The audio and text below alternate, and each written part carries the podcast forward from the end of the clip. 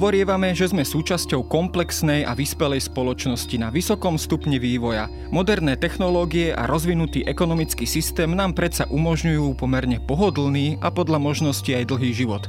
Predstava náhlej katastrofy je nám vzdialená ako dávno zabudnuté stránky z učebníc dejepisu. Na najvýš sa nám objaví v nejakom hollywoodskom scenári najnovšieho kinohitu. A tu náhle koniec či jednoducho kolaps. Možno je to pocit, ktorý prežívame práve v poslednom období.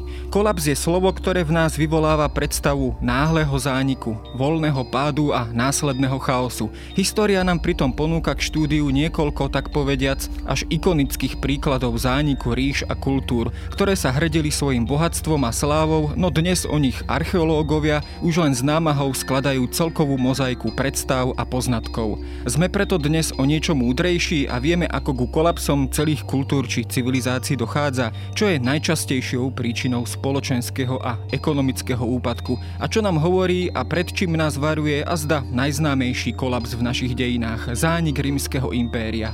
Moje meno je Jaro Valent, som šéf-redaktor časopisu Historická reví a o tejto fascinujúcej téme sa budem rozprávať s archeológom a historikom Branislavom Kovárom z Archeologického ústavu Slovenskej akadémie vied.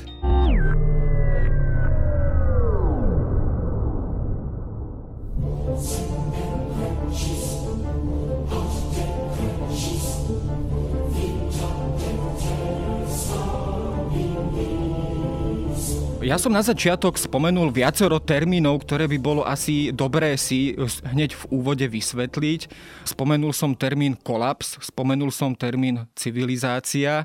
Máme v tom dnes jasno, teda čo rozumieme pod termínom kolaps? Je to naozaj taký ten náhly koniec, voľný pád, náhly, rýchly úpadok nejakého štátneho celku alebo kultúry civilizácie, alebo je to skôr ďaleko viac rozloženejšie v čase, než si my pripúšťame alebo vieme predstaviť? Rôzni badatelia chápu kolaps rôznym spôsobom. Určite sa každý stretol s ekonomickým kolapsom alebo s nejakým ekologickým kolapsom a podobnými záležitosťami.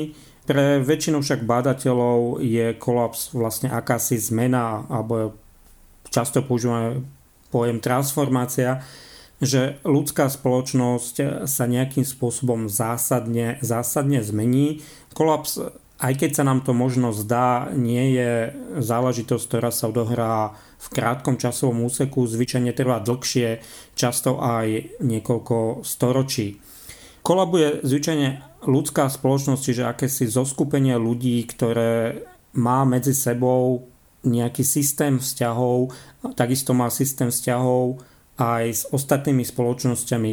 Tým vytvára akúsi zložitosť. Preto niekedy aj hovoríme, že kolaps je vlastne zjednodušenie tejto zložitosti, že spoločnosť sa jednoducho zjednoduší, vzťahy sa zjednodušia. Ľudia si často predstavujú, že ten vývoj v dejinách ide od jednoduchších foriem k nejakým komplikovanejším, dokonalejším, ale majú množstvo prípadov, že to tak nie je. Jednoducho ľudská spoločnosť môže urobiť aj taký ten pomyselný krok späť a jednoducho zjednodušiť si svoje vzťahy Typickým príkladom sú napríklad barbarské kráľovstva, ktoré vznikli na troskách západorímskej ríše, kde rôzni germánsky panovníci mali sídla blízko antických chrámov, ktoré však nedokázali obnovovať a to napriek tomu, že ich mali doslova pred očami.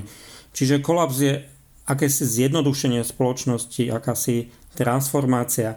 Často si ho ľudia mília s nejakou katastrofou. Katastrofa je väčšinou záležitosť, ktorá je pomerne rýchla, napríklad veľké zemetrasenie, aj epidémia niekedy môže byť e, katastrofou. Katastrofy sú často práve súčasťou, súčasťou toho kolapsu. Čiže kolaps, najjednoduchšie vysvetlenie je, že kolaps je zjednodušením spoločnosti a zároveň, že to je zmena, že spoločnosť sa mení, prechádza transformáciou. No, ono svojím spôsobom aj takéto naše e, rozdelenie alebo delenie dejín trošku vystihuje práve tento rozmer, že po tom rímskom impériu nastúpila tak povediac taká, taká doba temná, hej, sťahovanie národov a následný taký ten ranný stredovek, ktorý bol povedzme, čo sa týka porovnania technologického, kultúrneho a tak ďalej na nižšej úrovni, povedzme, než to rímske impérium.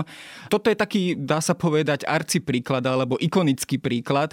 Máme takýchto príkladov predovšetkým e, v tej staroveke alebo v epoche staroveku ďaleko viac než len rímske impérium? Ako okrem najznámejšieho kolapsu západorímskej ríše, ja by som naozaj to nenazýval kolaps rímskej ríše, ale západorímskej ríše, pretože tá jej východná časť vlastne ďalej existovala a ďalej sa rozvíjala, dokonca skoro aj opätovne zjednotila celú rímsku ríšu. Ale podobných transformácií alebo kolapsov je samozrejme v staroveku a aj v stredoveku viac. Asi taký druhý najpopulárnejší je kolaps klasických májov v 9. 10. storočí, ale nekolabovali v dejinách len veľké spoločnosti, ale kolaps alebo ten zánik, zmenu môžeme sledovať napríklad aj u spoločnosti ľudí na Veľkonočnom ostrove, čo je tiež jeden z takých ikonických príkladov transformácie zmeny. Rovnako ju môžeme sledovať e, na vikingských osadách v Grónsku. Čiže kolapsy spoločnosti nie sú len záležitosťou nejakých veľkých civilizácií, vyskytujú sa aj u menších, e, menších spoločností. Tých príkladov samozrejme je ešte ďaleko viacej. Skolabovala napríklad harabská kultúra v Indii, v Mezopotámii. V priestore Mezopotámie môžeme sledovať viacej kolapsov. Známy je kolaps Starej ríše v Egypte, kolaps na konci doby bronzovej vo východnom Stredomorí a ďalšie a ďalšie. Mohlo by sa povedať, že skoro každú tú starovekú a stredovekú spoločnosť postihol nejaký pád, nejaká zmena alebo transformácia.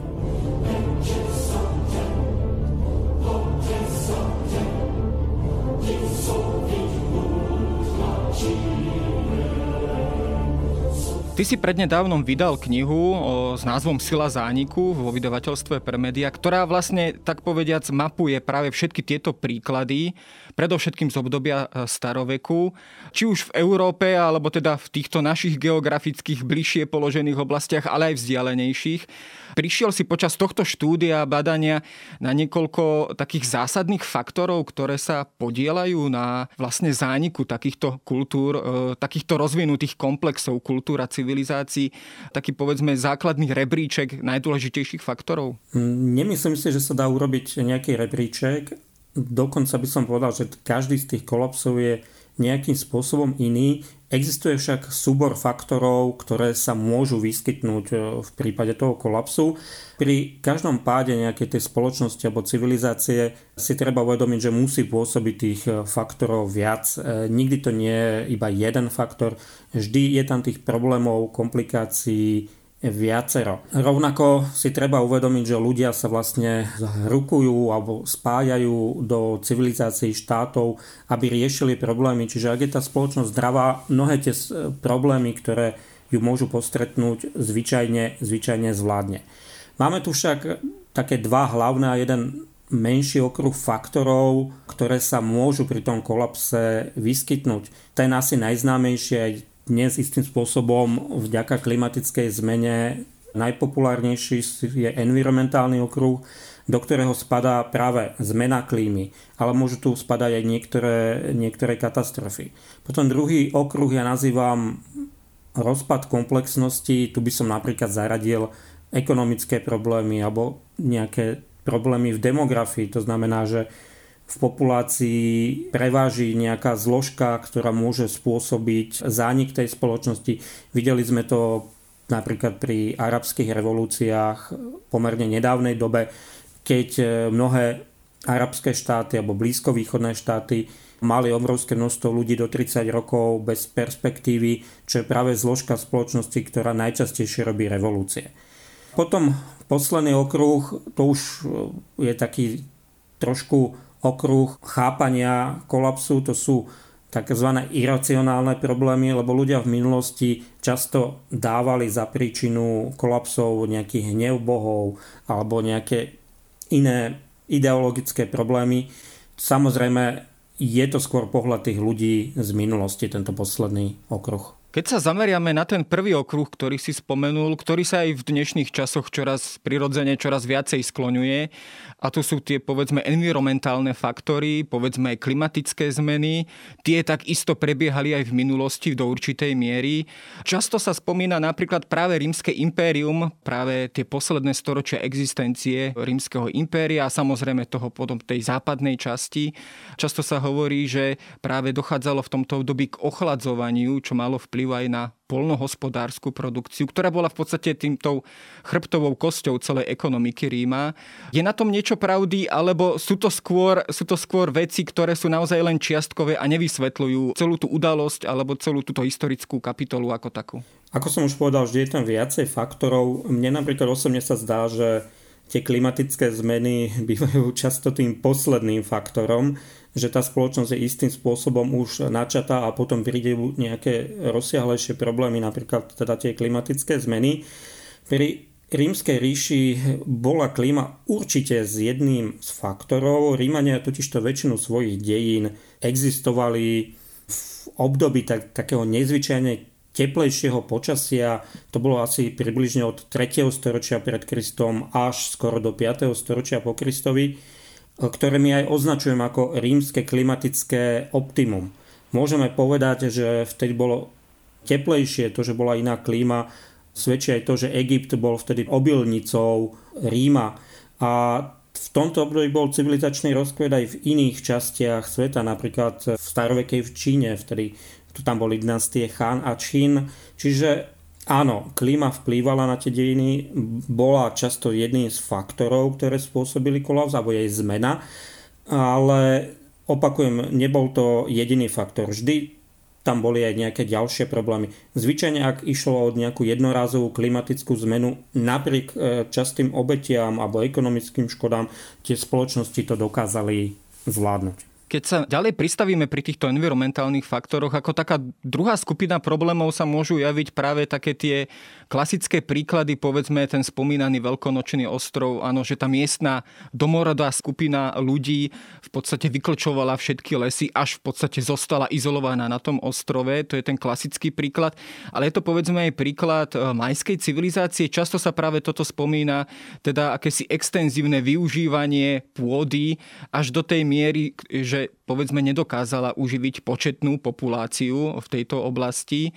Je na tom niečo pravdy, alebo opäť je to povedzme skôr nejak e, skôr mýtus, alebo jednoducho nepotvrdená domnienka? V prípade majskej civilizácie sú diskusie o tom, do akej miery ju zasiahli ekologické problémy, dokonca aj do akej miery ju mohli zasiahnuť nejaké klimatické zmeny. Je veľmi pravdepodobné, že e, pri poslednom majskom kolapse bola tá majská spoločnosť na vysokom stupni, nastal tam demografický rozmach, čiže pravdepodobne sa aj zvýšila hustota obyvateľstva. Majovia, čo sa týka polnohospodárstva, tak e, boli pomerne vyspelí, dokázali obrábať pôdu, dokázali mať vysokú úrodnosť, no však mnohí poukazujú a zhrnul to hlavne Jared Diamond, že tú pôdu využívali takým spôsobom, že jednoducho začala byť až neúrodná. Oproti tomu existuje však druhá skupina badateľov, ktorá hovorí, že to vôbec nie je pravda, že Diamond si jednoducho trošku prispôsobil e, informácie, ktoré mal.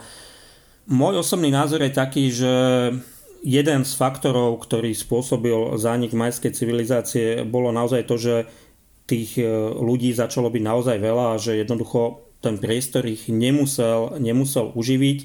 Napriek tomu si však nemyslím, že to bol nejaký ten diamondovský faktor poškodenia pôdy alebo niečo podobné. Jednoducho oni tú pôdu využívali dobre, ale jednoducho bolo ich až príliš veľa. Niečo podobné sa stalo aj v stredovekej, e, v stredovekej Európe na konci 13.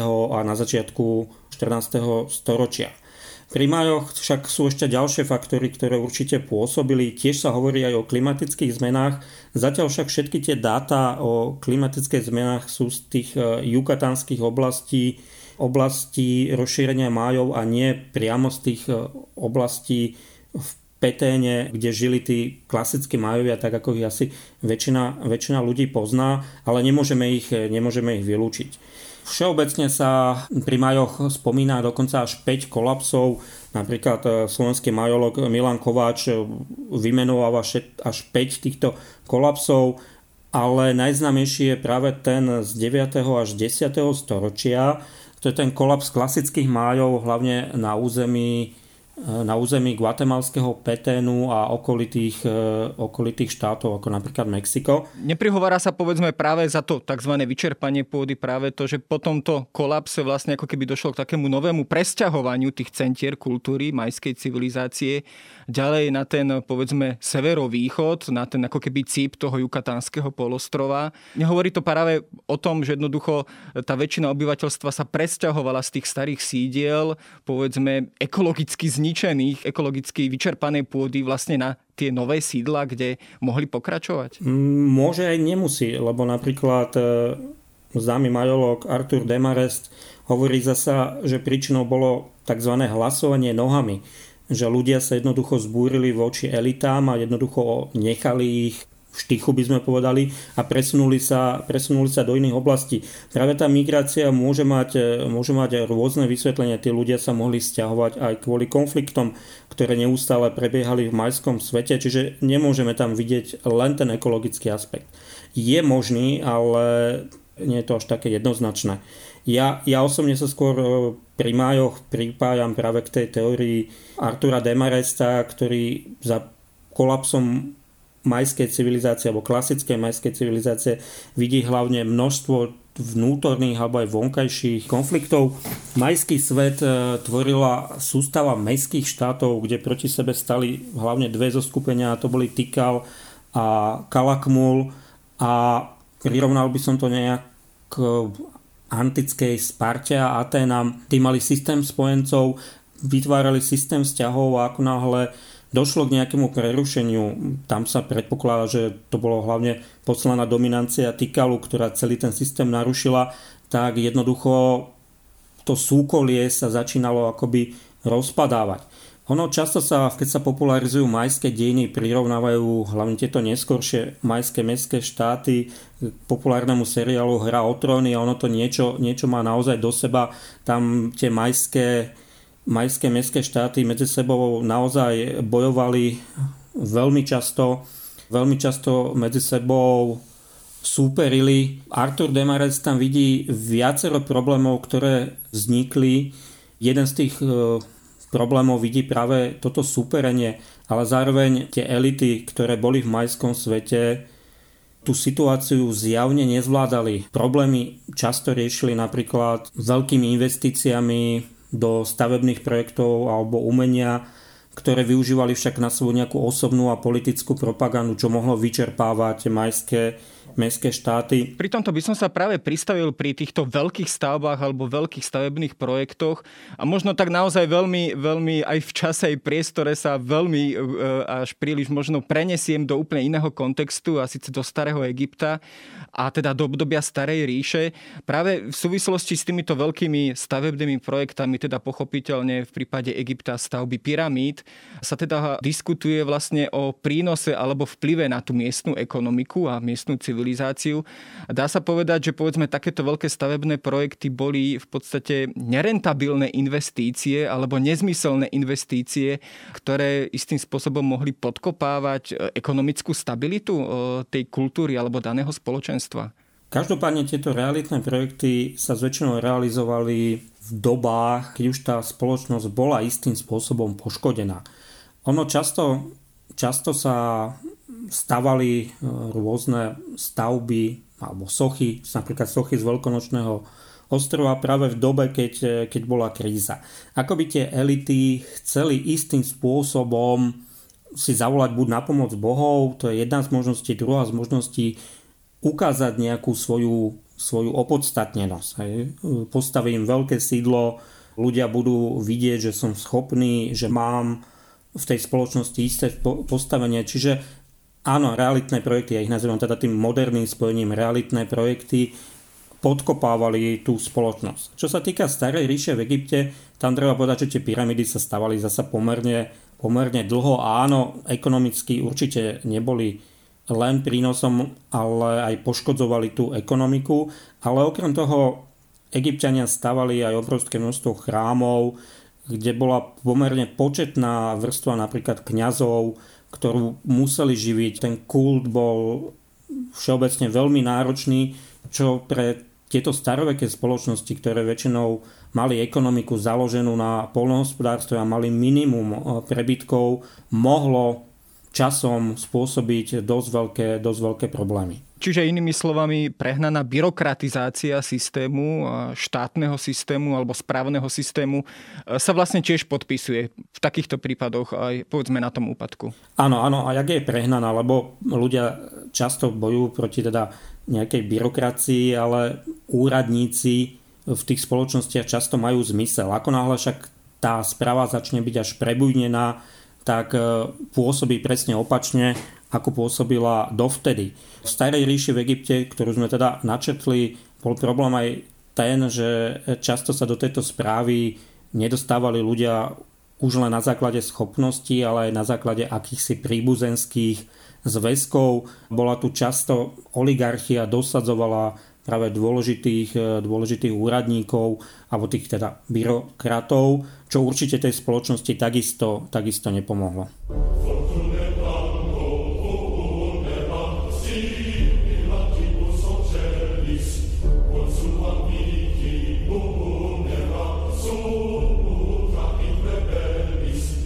My sme sa už v podstate presunuli ako keby do tej druhej oblasti faktorov, takých tých spoločensko-politických faktorov, Častokrát sa spomína, že v prípade veľkých civilizácií, veľkých štátov, veľkých impérií býva častokrát ten úspech, počiatočný úspech alebo príčina toho úspechu v podstate aj kameňom úrazu alebo príčinou neskoršieho úpadku. Častokrát sa spomína v tomto prípade napríklad Sparta samozrejme, ale aj samotný Rím a predovšetkým čo sa týka e, v súvislosti e, s armádou alebo teda s vojenskou silou to bola v podstate v oboch prípadoch e, sila alebo faktor, ktorý rozhodoval o úspechu aj Sparty, aj Ríma ale neskôr bol ako keby záťažou. E, platí toto naozaj, že práve tá nákladná vojenská sila častokrát stála za väčšinou problémov takýchto vojenských alebo dobyvačených impérií? Áno, je to jeden, jeden z faktorov. Ono si treba vždy uvedomiť, že keď vzniká nejaké zoskupenie ľudí, musia vyriešiť tú najzákladnejšiu otázku a to je, ako financovať násilie. Ľudia si síce predstavujú, že by mohla existovať nejaká ideálna spoločnosť, ktorá by žila len v miery. Ono to bohužiaľ zatiaľ vždy v dejinách bolo tak, že museli ste mať nejakých vojakov, museli ste mať nejakých policajtov v podstate ten najväčší násilník sa, hovorím trošku teda s nadsázkou, stáva nositeľom tohto násilia, stáva sa tým policajtom alebo vojakom, aj keď samozrejme staroveké štáty napríklad ešte nepracovali s takými pojmami ako policia alebo niečo podobné. No a tie štáty, ktoré to dokázali najlepšie vyriešiť, e, zvyčajne aj následne expandovali, expandovali ďalej. Sparta a Rímska ríša sú dve také spoločnosti, ktoré naozaj všetko vložili do úspechu tej vojenskej vrstvy alebo tej militarizácie s tým, že každý išiel na to trošku iným spôsobom. Spartania si vytvorili akúsi elitnú vrstvu, čo boli teda tí samotní Spartania, ktorí sa venovali, venovali len vojnám. Tam spôsobil potom neskorší kolaps hlavne to, že nepripustili si do tej vrstvy ďalších e, bojovníkov a jednoducho na to, aké územie Sparta po porážke Aten e, chcela ovládať alebo kontrolovať, lebo to nebolo priame ovládanie, skôr kontrolovanie, tak mali jednoducho nedostatok ľudských zdrojov. Druhým elementom tam bolo aj to, že Spartania, okrem toho, že mali nedostatok týchto bráncov, tak začali sa správať aj inak, ako boli tie ich zásady. Ono sa aj hovorí, že Spartania vyhrali nad Atenami práve preto, že začali aplikovať niektoré atenské spoločenské prvky do svojich napríklad až do peloponeských vojen, teda do vojen s atenským námorným spolkom. Spartania nikdy neustúpili a zrazu dokázali vo vojnách aj ustupovať a, a podobne. Dôležitým faktorom bolo pri Sparte aj to, že napriek tomu, že tí bojovníci boli hlavne zo začiatku medzi sebou rovní, vždy tam existovali nejakí rovnejší a prejavovalo sa to tým, že zrazu niekedy v 3. 2. storočí pred Kristom existovali chudobní Spartania, čo dovtedy v dejinách vôbec nebolo, ktorí nedokázali napríklad financovať e, vojenský výcvik a podobne. Čiže tá militarizácia Sparty bola jednou z príčin jej kolapsu. Keď takto prejdeme k rímskej ríši, tak tam ja osobne vidím taký ten rozdiel, že kým Sparta bola ako keby uzatvoreným spoločenstvom, to znamená, že bola tam tá vojenská elita, ktorá v podstate rozhodovala o všetkom, ktorá nechcela medzi seba pustiť žiadne iné, povedzme tie etnika, napríklad tých, tých hejlotov a ďalších na Peloponovskom ostrove sa nachádzajúcich, že to bol v podstate ako keby aj faktor, pre, pre ktorý tá Sparta nakoniec upadala. Bol toto rozdiel práve oproti Rimanom, ktorí boli povedzme otvorení, že as, dokázali asimilovať tie etnika, ktoré najskôr dobili a ovládli. Teda bol toto naopak e, kľúčom k ich úspechu a vlastne aj faktor, prečo tá rímska ríša tak dlho dokázala existovať. A najskôr ťa doplním. Spartania isté typy dokázali aj z tých iných e, spoločenských vrstiev alebo etník zapojiť do svojej armády, ale nikdy to nebolo v masovom meradle. Čo sa týka rímskej ríši, e, Rímania tam by som na začiatku zdôraznil možno ani nie tak ich vojenskú silu, ale to, že Rímania alebo mesto Rím malo vynikajúcu geografickú polohu. Čo sa stalo vlastne? Rím bol založený uprostred stredozemného mora. Stredozemné mora opäť s nejakou nadsázkou môžeme nazvať akúsi starovekou diálnicou, cez ktorú prúdili informácie, tovar i armáda. A Rímania mali vo svojom okolí pomerne veľa vyspelých civilizácií, od ktorých mohli dostávať či už vedomosti, ale zároveň ich mohli dobíjať a používať ich prebytky. Napríklad keď e, Rímania dobili Grécko a Macedóniu, tak pre svojich občanov zrušili veľkú časť daní. Zmeny v tej rímskej spoločnosti nastali e, so žolnierskou armádou a áno, v tejto žolnierskej armáde de facto mohol bojovať ktokoľvek. Ono si treba zasa vždy uvedomiť, že rímska ríša bola vždy multietnická a od istého momentu tam žilo toľko národov alebo etník, skôr by som používal teda termín etník, že inak to ani viesť nemohlo. Často sa hovorí, že Rím zanikol vďaka barbarizácii tejto armády. To je veľmi starý názor, keď sa konečne niekto na to pozrel a pozrel sa na počte napríklad germánskych vojakov v rímskej armáde, tak zistil, že boli zastúpení rovnako ako iné, iné etnika. Takisto keď e, sa analyzovali barbarské alebo germánsky veliteľia rímskej armády, tak sa zistilo, že oni sa správali takisto ako iní Rímania, čiže niekedy vo svoj prospech, čo nebolo v prospech tej ríši, ale niekedy sa správali zase ako praví Rímania. Rím, ktorý sa teda nachádzal uprostred stredozemného mora, vrazil všetko na expanziu. Jednoducho Rímania postupovali tak, že v ich okolí boli vyspelé civilizácie Grécko, Kartágo, Egypt, ktoré dobíjali a ich prebytky používali na ďalšiu expanziu. V tom im pomáhalo aj práve to stredozemné more, že armády mohli pomerne rýchlo logisticky, logisticky presúvať. Ľudia si myslia, že však ako mohli presúvať, veď Stredozemné more má veľké vzdialenosti. Ja dávam taký príklad, že napríklad mestu Rím sa oplatilo dovážať obilie z Egypta, lebo ho doviezli viacej, zároveň tým pádom bolo lacnejšie, ako by dovážali obilie napríklad z južnej Itálie, kde bolo takisto, ale nosilo sa po súši, čo vychádzalo veľmi drahšie. No a problém nastal, keď im vlastne došli tie civilizácie v Stredomorí, ako náhle museli tí rímsky legionári ísť ďalej do vnútrozemia. Oni zvládli dobiť Germánov, obsadiť Britániu, ale táto expanzia sa predražovala. A rovnako tie civilizácie, ktoré už dobíjali v tých neskorších fázach, neprinášali také zisky ako tie stredomorské civilizácie. No a posledným aspektom bolo, to, že bola vlastne zrušená Rímska republika, nastalo e, obdobie rímskych cisárov, ktorých často dosádzali práve vojaci alebo armády. Rímsky cisári za to samozrejme armádám zvyšovali žolt. Normálne môžeme sledovať, že od nástupu cisárstva sa ten žolt vojakov niekoľko znásobil Čiže armáda prestala byť rentabilná, navyše začala byť veľmi drahá a to bol jeden z faktorov, ktorý vyčerpával tú rímsku ríšu a jej ekonomiku. Keď sa pozrieme ešte na samotnú tú armádu, tá teda nielen, že bola drahá a bola teda naozaj veľmi nákladnou položkou v takom tom pomyselnom štátnom rozpočte rímskeho impéria, bola aj v podstate, najmä keď si zoberieme to tretie storočie nášho letopočtu, obdobie tzv. vojnových cisárov, bola aj takým nebezpečným politickým faktorom, ktorý sa podpisoval na nestabilite ríše. Dá sa povedať, že v podstate sa tu vytvoril ako keby štát v štáte alebo, alebo určitý faktor, ktorý bol síce počiatočných fázach e, kľúčom k úspechu, ale práve v tom neskoršom období v podstate podkopával stabilitu samotnej ríše. Áno, armáda bola takou odborne to nazývame distribučnou koalíciou. O čo ide? E, v každej spoločnosti po jej vzniku vznikajú ďalšie menšie mini spoločnosti, koalície e, ľudí, ktorí idú proti tej hlavnej spoločnosti a vlastne chcú dopriať členom tej svojej malej koalície. V rímskej ríši to bola napríklad e, rímska armáda, hej, že tí legionári v jednotlivých častiach impéria chceli vlastne dopriať e, čo najviac sebe, či už to bolo na žolde, či už chceli dosiahnuť, aby vládol ich cisár a podobne.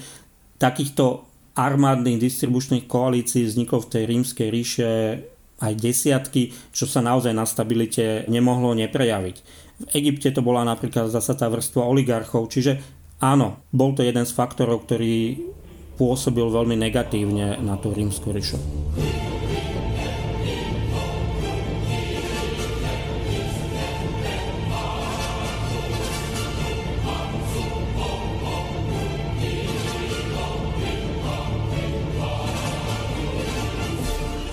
Keď sa pozrieme aj na taký ekonomický faktor, ktorý sa v prípade Ríma často spomína a to je v podstate inflácia, alebo teda ten jav, kedy e, rímske mince mali čoraz menší podiel hodnotného kovu, teda zlata a striebra, to bol častý problém. Prečo k tomu v podstate vôbec dochádzalo a akým spôsobom sa to aj podpisovalo opäť na, na tej ekonomickej stabilite a rovnováhe? Ide o znižovanie hm, drahých kovov v peniazoch. Prvý to zaviedol cisár Nero, ešte ten slávny Nero, ktorého väčšina ľudí považuje za šialenca.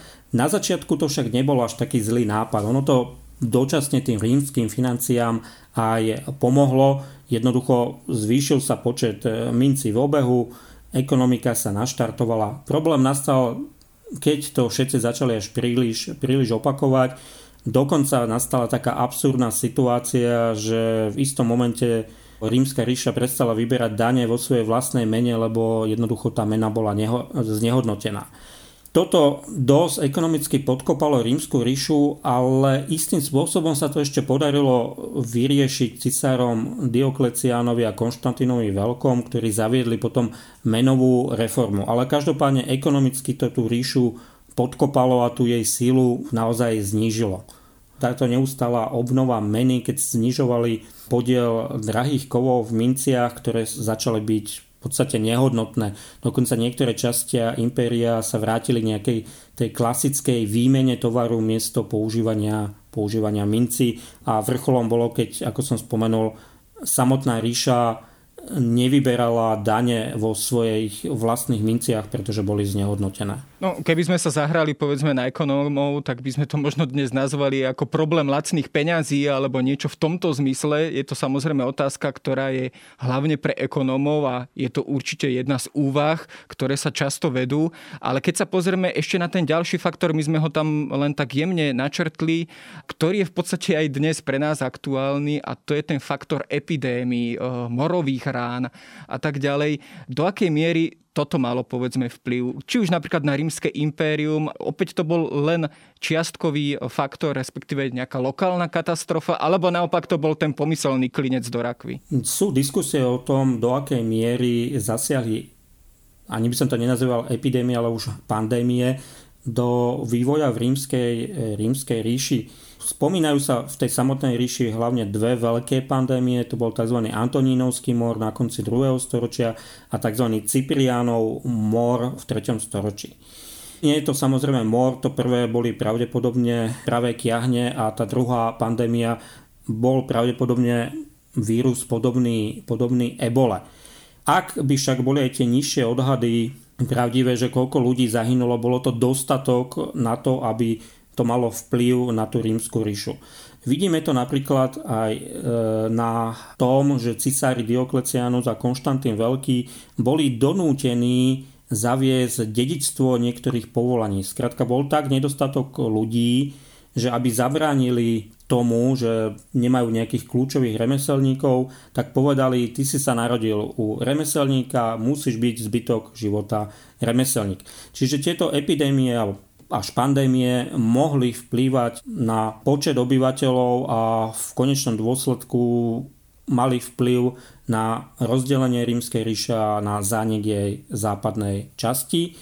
Vrcholom bola potom veľká pandémia moru, ktorá prišla počas vlády cisára Justiniana eh, v 6. storočí. Tá zasa zabránila, lebo ten cisár Justinian by sme povedal, že mal tak dobre naštartovanú obnovu rímskeho impéria, ale pravdepodobne táto morová rana spôsobila, že jednoducho k tomu už nedošlo. A v tom prípade išlo teda o pandémiu moru. Keď si zoberieme samotnú východorímsku ríšu, alebo e, lepšie známu ako Byzantskú ríšu, tak tá je takým pozoruhodným fenoménom, pretože vlastne tá, ako keby ten pád rímskeho impéria natiahla ešte o ďalších tisíc rokov.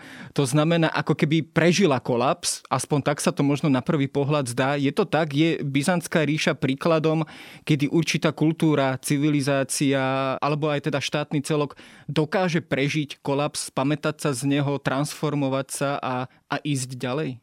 Áno, ako nielen Byzantská ríša, napríklad aj Európska spoločnosť v 14. storočí prežila svoj vlastný kolaps. Pravdepodobne arabská kultúra v starovekej Indii prežila svoj zánik a transformovala sa do niečoho iného. Ľudské spoločnosti vždy zvolia nejakú stratégiu, ako postupovať, alebo skôr ich elity sú to často, čo zvolia nejakú stratégiu. Väčšinou tá stratégia nevíde, ale sú prípady, že podarilo sa ten kolaps zvrátiť pri Byzantskej ríši, alebo v podstate on to bolo stále rímska ríša, ten Byzantská ríša je náš pojem, tak pri tejto Byzantskej ríši často používam prirovnanie k firmám. Je to také síce populárne, ale predstavte si, že máte nejakú firmu, ktorá však je v nejakej strate a prestáva fungovať, čo urobia investori. Zvyčajne odčlenia z nej tie nefunkčné časti a tie, ktoré fungujú, ktoré prinášajú zisk, v nej nechajú. A to presne sa stalo čiastočne nejakým prírodzeným spôsobom v prípade rozdelenia rímskej ríše. V východnej provincie vždy tu boli staršie štáty, vždy prinášali viacej peňazí do tej spoločnej pokladnici, by sme povedali. Bola tu iná hustota obyvateľstva, mali lepší daňový systém, lepšie vedeli vyberať dane a tie zostali pokope a jednoducho tie nefunkčné západné provincie boli ponechané svojmu osudu. Navyše tá Byzantská ríša, dalo by sa povedať, že mala aj menšie časti takých tých komplikovaných hraníc, mala vlastne tú komplikovanú hranicu len na Balkáne. Dokonca v kľúčovom momente, keď sa teda ríša delila, im na chvíľku dali pokoj aj Peržania na východe. Čiže tá Byzantská ríša mala šancu na rozdiel od tej západnej časti prežiť, už len preto, že bola na tom ekonomicky, ekonomicky lepšie. Samozrejme tu už boli ďalšie faktory, napríklad aj to, že Byzantíci často vojenské riešenia nahradzali diplomáciou alebo nejakým iným spôsobom obľúbenou činnosťou byzantských vyslancov bolo rozoštovať nejaké etniká proti sebe, alebo často ich dokonca rozoštovali proti tej západnej časti impéria a tým pádom vlastne Byzantíci dokázali, dokázali prežiť ten pád západo-rímskej ríše. No a hovorím, že za cisára Justiniana skoro aj obnovili tú ríšu. Naozaj nebolo k tomu ďaleko, aby bola väčšina impéria znovu po kope pod vládou jedného jedného cisára. Ono, e, vždy tie spoločnosti zvolia nejakú stratégiu na to, ako prežiť. Hej. Niekedy to vyjde, niekedy to nevyjde. No, keď si to takto na záver zhrnieme, e, my sa samozrejme na pojem kolaps pozeráme ako na katastrofu, ako na niečo, prečím by sme mali mať asi skôr hrôzu. Je to ale, dá sa povedať, aj skôr príležitosť e, na nejakú zásadnú zmenu, na ktorú sme doteraz nenašli odvahu alebo neboli schopní. Skrátka, vnímajú, povedzme, spoločenskí vedci kolaps ako taký kolaps spoločnosti a jednotlivých, povedzme, kultúrnych civilizačných celkov len ako, dá sa povedať, transformáciu k niečomu inému, novému? Áno, kolaps je zmena. Pre Germánov, ktorí sa usádzali na troskách tej západnej časti rímskeho impéria, bol istým spôsobom požehnaním. Oni využili tú rímsku správu, využili tie mnohé vedomosti, ktoré tam Rímania mali a založili si vlastné kráľovstva a ich spoločnosti sa začali rozvíjať a to napriek tomu, že na začiatku boli výrazne jednoduchšie ako tá predchádzajúca rímska ríša. Ono vždy záleží istým spôsobom, na ktorej strane barikády ste. Čiže áno, ten kolaps je transformácia, zmena, môže istým spôsobom znamenať aj príležitosť pre tú spoločnosť zbaviť sa nefunkčných prvkov v systéme. Treba si však uvedomiť, že tá zmena je často tragická, hej, že my sa tu rozprávame teraz spojnou, že príde nejaká zmena, zmena k lepšiemu a podobne, ale často je taká tragická, že môže znamenať obrovské množstvo mŕtvych ľudí, môže znamenať obrovské ekonomické problémy, chudobu a ďalšie a ďalšie komplikácie. Čiže áno, je to zmena, kolaps je zmena, tá zmena môže nakoniec dopadnúť pozitívne, ale tá cesta k tej zmene môže byť často veľmi tragická. V každom prípade téma kolapsu je ďaleko širšie a mohli by sme sa od nej rozprávať ešte o mnoho viac, ale takéto základné gro sme si stihli predstaviť s Branislavom Kovárom z Archeologického ústavu Slovenskej akadémie. Ďakujem za rozhovor.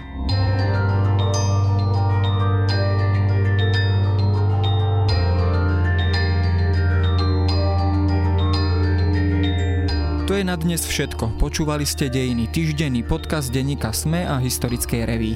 Podcast Dejiny vychádza každý týždeň v nedelu. Prihláste sa na jeho odoberanie vo svojej podcastovej mobilnej aplikácii na platformách Google Podcasty, Apple Podcasty alebo v službe Spotify.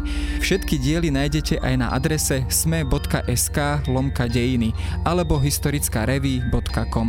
Ak sa vám podcast páči, môžete ho ohodnotiť. Ak nám chcete poslať pripomienku, môžete sa pri pridať do podcastového klubu denníka SME na Facebooku alebo mi poslať mail na adresu jaroslav.valent.sahy.sk Ja som Jaroslav Valent a na výrobe tohto podcastu sa podielala aj Jana Maťková.